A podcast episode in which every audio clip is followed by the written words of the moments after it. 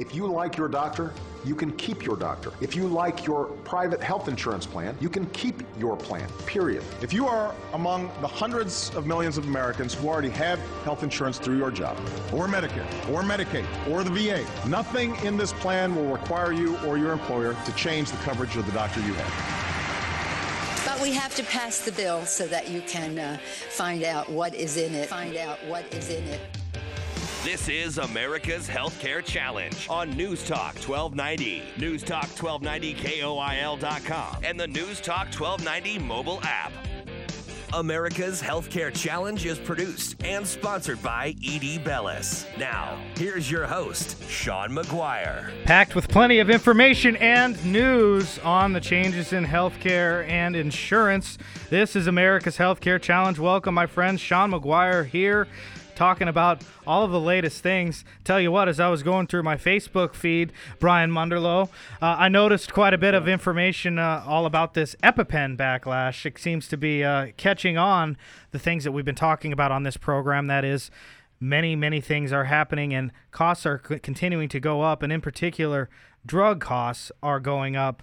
Brian, did you uh, see about this EpiPen uh, You know, it's, it's just one of a hundred medications that are all be. This is happening across the board, and so I'm glad w- that one finally broke the news. It's been a while since uh, Pharma Bro.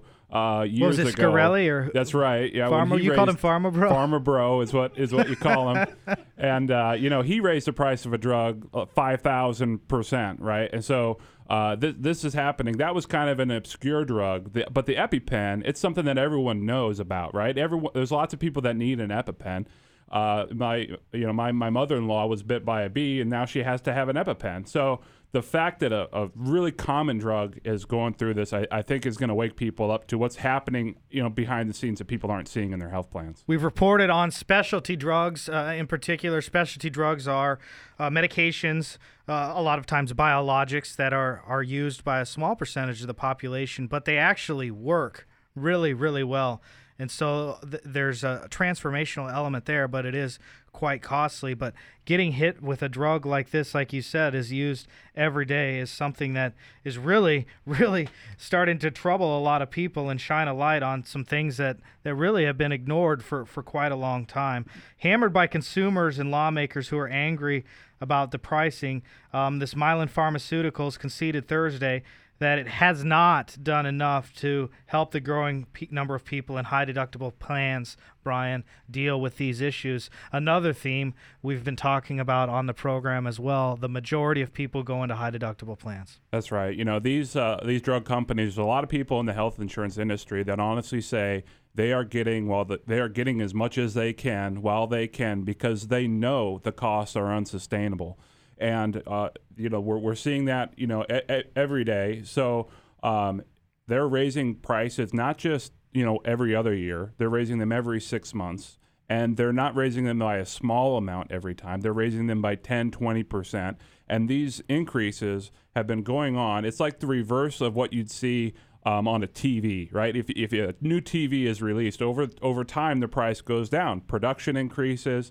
Uh, you know, there's there's uh, efficiencies that are gained.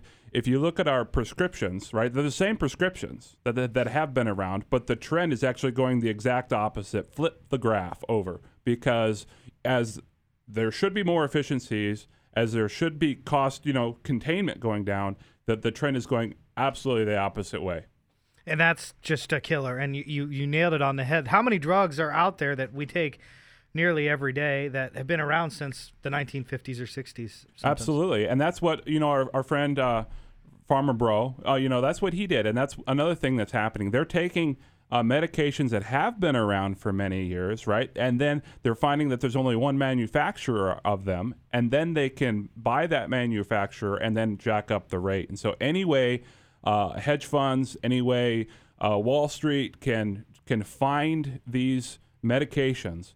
Uh, now is the right time to do so because there's demand in the market that that, you know people aren't don't see the cost of their drugs. They may just see the deductible or they just see the copay.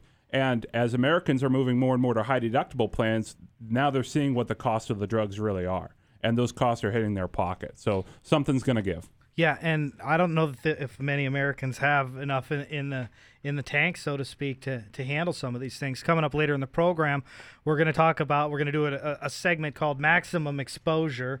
Uh, helping you understand your maximum exposure for your healthcare plan as that that comes out. It goes much beyond premiums, as people are certainly beginning to find out, doesn't it? Yeah, yeah. I did my I did some calculations for my family trying to make a decision, and uh, I kind of need some help. So maybe you guys can, everyone can help me decide on, on what I should do because I'm in kind of a, a, dilemma. So yeah, exactly. And, and one of the reasons why we're going to be doing that maximum exposure calculation is because 2017 is going to be a really really rough and rocky year for many Americans, as we've uh, we've reported here on the program.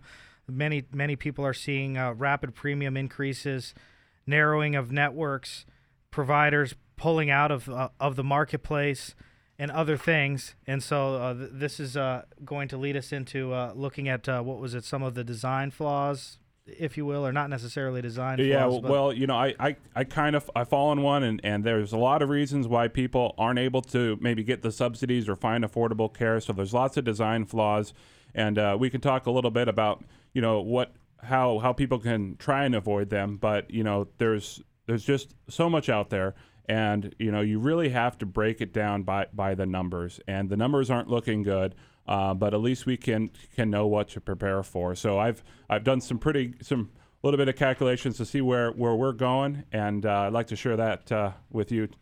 Right. Well, and finally we're going to have also, uh, which I'm I'm really excited about, we're going to have um, uh, uh, take a little bit of a closer look at the two candidates on presidential uh, uh, on the presidential stakes, but they're two uh, healthcare plans. We're going to compare and contrast them. What does that mean for you? Could something like that happen?